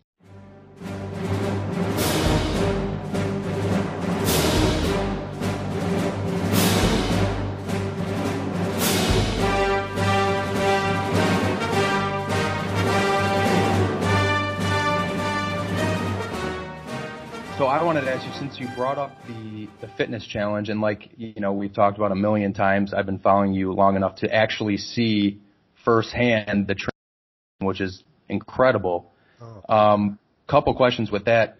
A, was it as difficult as it seemed because it was quite the transformation? And B, with your actual day to day job, you know, being affiliated with pharmaceutical, were you ever um, like health conscious, you know, and felt like you needed to make a change? Was it, or was it just more Bond inspired? Was it kind of half and half? It was 100% Bond inspired uh, back in 2006 when I saw, and Daniel Craig is three months younger than me, but he's essentially my age. And he stepped out of the water, and I'm like, oh man. Right. Um, but I didn't really get serious it, with it until uh, until later. And um, you know, it's I've got to tell you, I, I first started to do it as a Bond thing, try to get into Bond shape, and I I I did some things. I I advanced nicely, but then suddenly I fell in love with doing it. Like it was therapeutic. I set it as, as a, a time every day that I just had 100% for myself. And then, mm-hmm. you know, the whole idea of like, well, you know, diet is 70% of what your body looks like. Working out is only like 25 to 30% at most. Let me change up my diet and the way I eat. And I tried intermittent fasting. And so it got to the point where I just loved doing it to the point where I go on vacation and people think I'm nuts and they're like, well, you know, you skip your workouts on vacation. I'm like, no, that's my best workouts because I'm in a mm-hmm. new gym and different equipment and I, I get experimental. So it really did become a way of life. And then, you know, just to be totally transparent, you know, when people notice and they're like, you know, oh, you did this and that and you look great. And I'll never forget years ago, I had, I was walking the streets of my town here and I happened upon somebody I hadn't seen in a long time who used to work for my company. And she said, um, I have to ask you a question. We'd been talking for like 10 minutes and she goes, did you get surgery? And I desperately wanted to say yes. But, but no, I didn't. I haven't gotten any surgery. There's no Botox going on or anything like that. It just literally like just cleaning up your life and, Right. um, accepting the fact that if you are going to live the Bond lifestyle, being fit and capable has got to be a part of it. hmm Yeah. I mean, I wouldn't go as far as saying that you looked like you had a surgical transformation. I mean, I think you just, you just did a little, uh, self care. You know, she knew would- me because she knew me when I was pretty soft and atrophied. Okay, I was going to say think- because even my brother-in-law did something similar. He's actually a fireman in Canada, but he did something similar and um he's lost a ton of weight, but he's gotten like super lean and you know, and every when I saw him, I was like, "You look great," and he's like, "What? I look like shit before?" Just like give me a hard time. Yeah. But it's, I was like, "Well, no, but I mean, you know, I remember you a certain way, and now, Yeah. you know, we only see each other once every couple months." The look thing is, you know, it's it's a small portion for me. It honestly is. As as you know, I'm trying to try not to sound too granola-ish here, um, but quite frankly, it's- it is how you feel. I mean, you just feel better. Um, you can do more. You know, you're not winded. Your balance is better. All those things just improve. It's just healthier to be like that. Right, right. And I will say too, from what I've experienced, I mean, with some of the Bond clothing, you don't see a, an out of shape, you know, James Bond actor. So kind of like what you said with the, um, you know, with your viewership being able to, um, picture themselves as you or wearing those outfits or whatever the case may be. It's difficult when you're trying to wear something you see Daniel Craig wearing, but you have to buy it two, three sizes bigger. You know what I mean? In a sense, like if I were to order, cause I ordered like, uh, the Sunspel's a medium and I had actually recently lost, I think about 30 pounds down Whoa. like in the last year. So yeah, it's crazy. Dude, congratulations. Thank you. I actually, what actually ended up happening is out of nowhere, I just became lactose intolerant and just cut out dairy, and that's Oh, wow. literally That did it. for me. Yeah, but um, but for me, it's like when I ordered that Sunspel, you know, I'm very particular with with polos and short sleeves in general. Like I don't want the the the sleeves to be like way out. Like I want them to be more fitted. Yeah. Like your this this shirt that I have on of yours is exactly like that, and where it's more fitted. And when I ordered the Sunspel, I was like a lot of times with polos, and I was not at all familiar with that um material and that style of you know Yeah. weaving that they do with that particular shirt. But yeah, but uh, when that one came, I was like, I ordered a medium. Obviously, this isn't cheap. God, I hope it fits because I know that I'm in that spot where a large is too big, and in some stores the medium is just a little too snug. Yeah. You know what I mean? And it was just you know a good feeling to be able to fit into that properly. And and you know already because what you're describing is a lot of people will use the videos that I do to to size up. So I mean, I think it's great that people that are two XLs are wearing things that Bond wears because I don't think it should be about size or gender or anything like that. If you want to wear that stuff, wear that stuff. But they'll say, all right, I know David's this size. I'm three times his size. Therefore, I mm-hmm. should get three times the size of that item. People do that all the time and they're very successful with it. Um, the, the hashtag Right. Bond25 Fitness Challenge was more for me to reach out to people who I kept hearing all the time from friends and from, you know, even people online saying, I'm so frustrated, you know, because I'm doing this and I'm doing that and I don't have time and the kids are screaming and I have a busy job and I'm like, you know what, let's just, how about if we all do this together? And it's just amazing to watch the hashtag day to day. We just, people's amazing transformations. And it's just, you know, that's the thing of like, all right, so, you know, another Sunspel goes out the door. You help Sunspel. Mhm. Um, but the hashtag Bond25 Fitness Challenge and even the hashtag uh, Fleming Reading Challenge, they help mind and body. I mean, that's that's kind of bigger to me. Yeah. Yeah. As far as, and I know you mentioned eventually it was like second nature, but when you first started doing it, I remember you posted a video, um, of doing like a workout in a hotel and basically trying to figure out different ways you can do the workout. Um, was that difficult at first? Trying to, you know, cope with having to work out on the Travel fly or find, things like yeah, that. and, and different, Yeah. uh, experimental type of workouts? Yeah, it, it it's always difficult because you know you want to. In one way, it's exciting because it's different, and you know it's going to be a very you're going to work different muscles. In the other sense, it's like, oh, am I actually going to get a workout from this? Like, is this even going to be successful? And the reality is, and you know this, if you're moving for 30 minutes in some aggressive way, and it's it's slightly uncomfortable, chances are you are doing it right. You're you're working out Right. all those things. You're getting up a sweat. I mean, you know by now if your body is getting the workout that it needs. And Mhm. also I go back to basics, like army basics, like push-ups and pull-ups and things Right. like that that you really can't go wrong. And so yeah, it's, it's challenging, but it's a fun challenge. Yeah. So I'll I'll segue now because I told you I wanted to ask you a little bit about your wife because she's in some of the videos and the pictures and things like that. So with the brands, particularly like the N.Peal, the Woman's Bond line and things like that, how does she? Because I know, trust me, I don't even have to ask. I know she's supportive, or else you probably wouldn't still be doing this. She's very smart. But um, yeah, um, as far as her involvement, because I believe she's been behind the camera for you multiple times. she used to Um, be. Yeah. Yeah. So how does she how does she feel about the whole just the whole thing in general? And then as it's gotten to be so successful, has her opinion changed, or has she always kind of been the same with it? She's she's always been the same. God love her. Um, I think in the last five years, especially, you know, since we've been going to events and traveling and things like that, she loves it because you know very often we'll have some bond time and then we'll have like human time, and we'll be able to travel the world. And and many of the friends that I've met, she's become friends with them um, and very close with them as well. And so my friends are her friends and we socialize together and we don't even talk about bond, you know, 95% of the time. Um, Yeah. she's, she's really, I think still interested and fascinated with the whole brand thing. Um, she's, she's totally very supportive of the phone, the phone, the doorbell, you know, and the packages. Right. We even did like a little play on that in the Bond woman line where the, the, the door just keeps, and that's a mm-hmm. real event Yep. and which Yeah. is why she was able to make those faces. I, I, I think that, you know, Danielle doesn't, you know, say to me ever, she's not Lucille Ball. She doesn't say, I need to be in front of the camera. I want to be in camera. It's about Right. time. Quite the opposite. Like I'll say, listen, there's a chocolate thing. You know, would you be open to doing it? And, you know, as long as I think I'm, I'm having a conversation with about it, like almost like a little mini interview, she feels mm-hmm. comfortable, but she's not an extrovert or video or wants to capture the camera. She's definitely more behind the scenes, but the, the camera work has, you know, kind of moved on yeah. since then and it's, it's better that way. Yeah.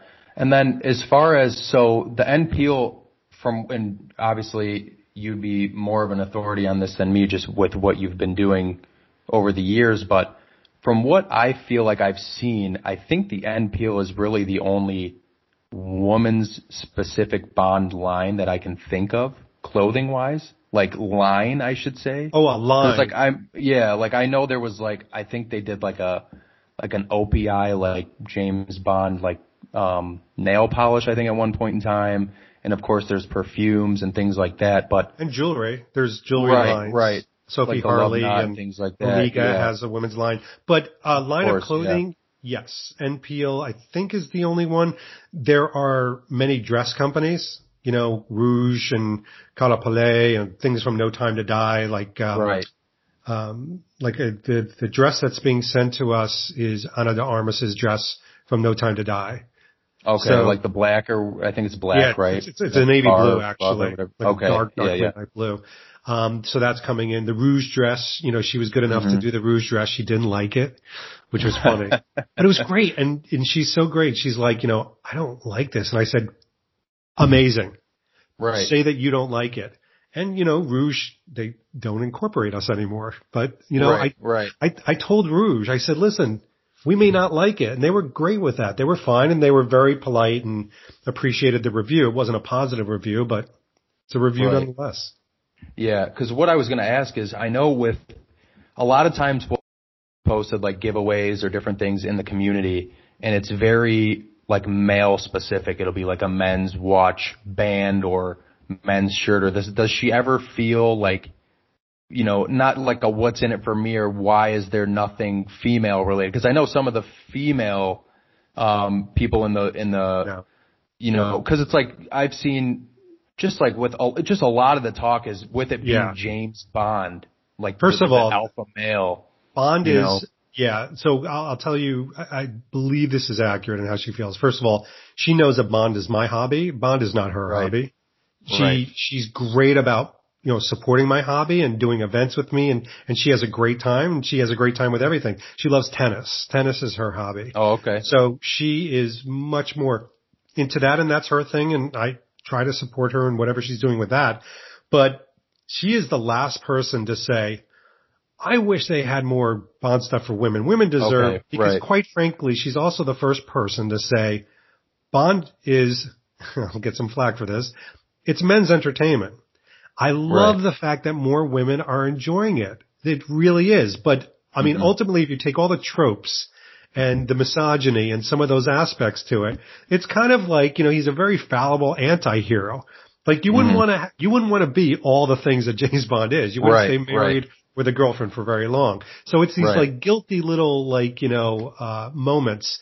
So she is so understanding that, you know, this is going to be guy oriented stuff. Um, Mhm.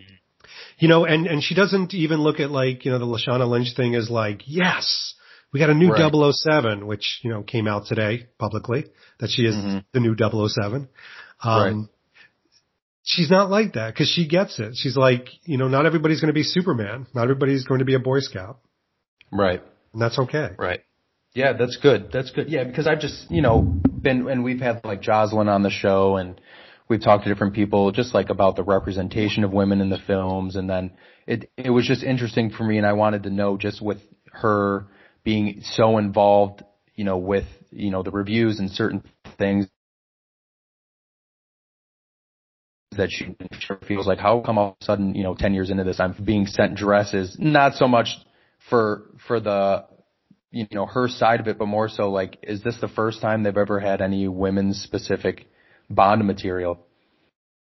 No, she doesn't. It doesn't Yeah. come across to her. She's, you know, when something comes, at, like she was very excited about the N.Peal bond line, but she was mostly excited not because she was getting, you know, some free sweaters and things like that, but because we know, you know, Adam and the rest of the company for eight years. And so she was just so happy that they were being successful and doing different things. It's not like, yes, yes, Bond girl line. You know, that, that doesn't even come Right. no, Right. nothing like So that. So she's very, very independent. I was more excited about it than herself. her.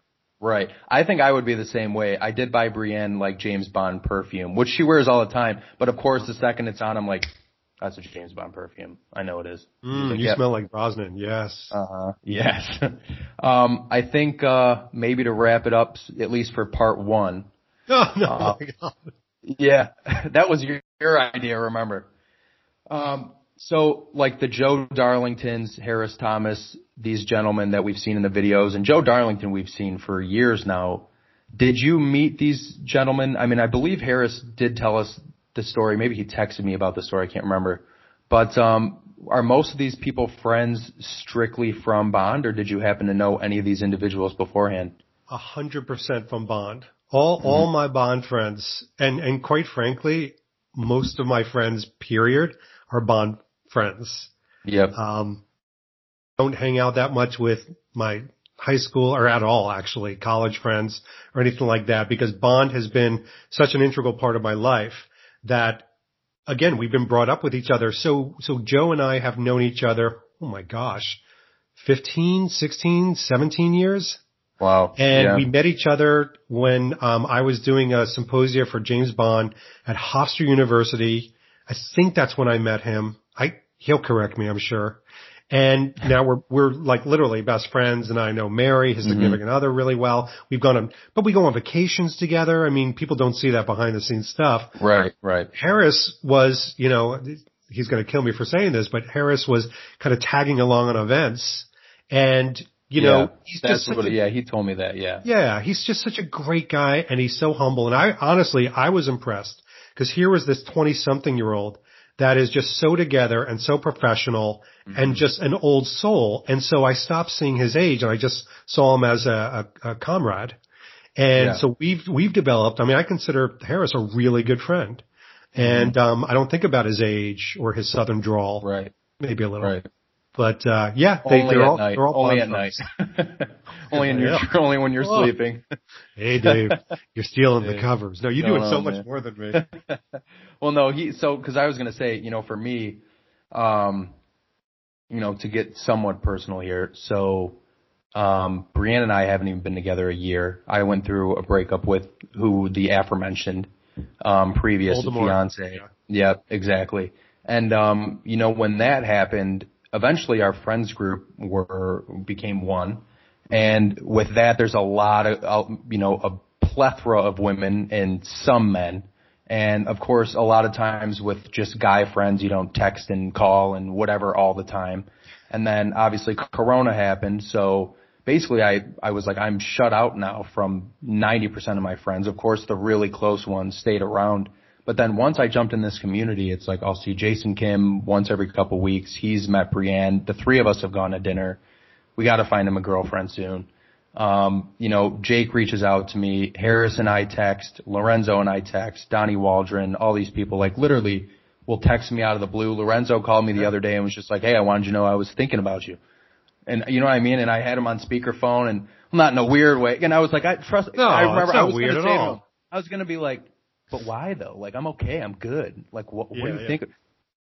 Shooting the breeze. And he was just like, yeah, I went out to try to find, uh, something for Uh-huh. one of my jackets and I couldn't find it. And now I'm calling you to, he's like, now I'm calling you to bitch about it because I'm pissed. And then we started talking about That's omegas and different things. But yeah, I mean, it's like, um, you know, this community is, is incredible in that sense. And, you know, for me, it's like, um, you know, these people have kind of become some of my closest friends, you know, and, and another thing, like, you know, full circle for you and I to have corresponded a long time ago. Like, Yeah.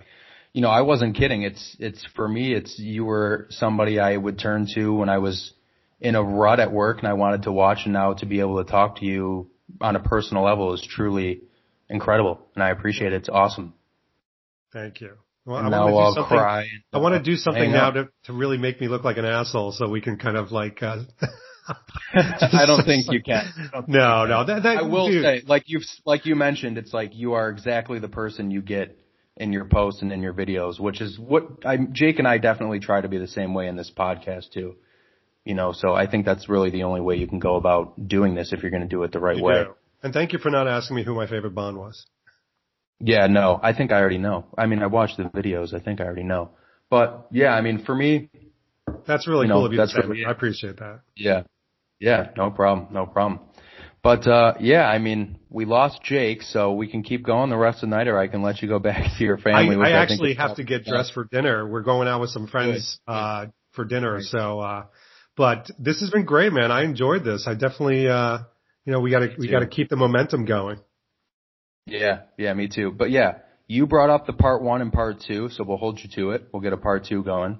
I thought this would be cut in half because it's like an hour and 45 minutes or something. I mean, you can come on anytime. We always tell anybody who's on the show they can on time. So, but yeah, we uh Jake and I appreciate you taking the time. It has been like almost 2 hours, so thank you very very much for for joining. And let me know, um, like when you guys get it edited or whatever, let me know when you're going to do it. Um, and I'll do a little promo and stuff for it and make sure it's heard and yada yada.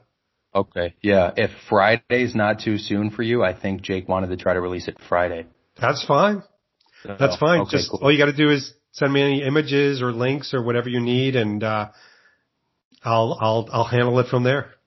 Yeah. I'll, I'll tell everybody that you guys were really you you lived up to your name of Blunt Instruments, and you were pretty rough, and there's a lot of swearing.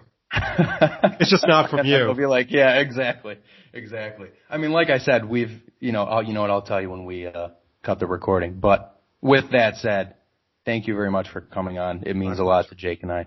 I appreciate it. Thank you. The name's Bond. James Bond.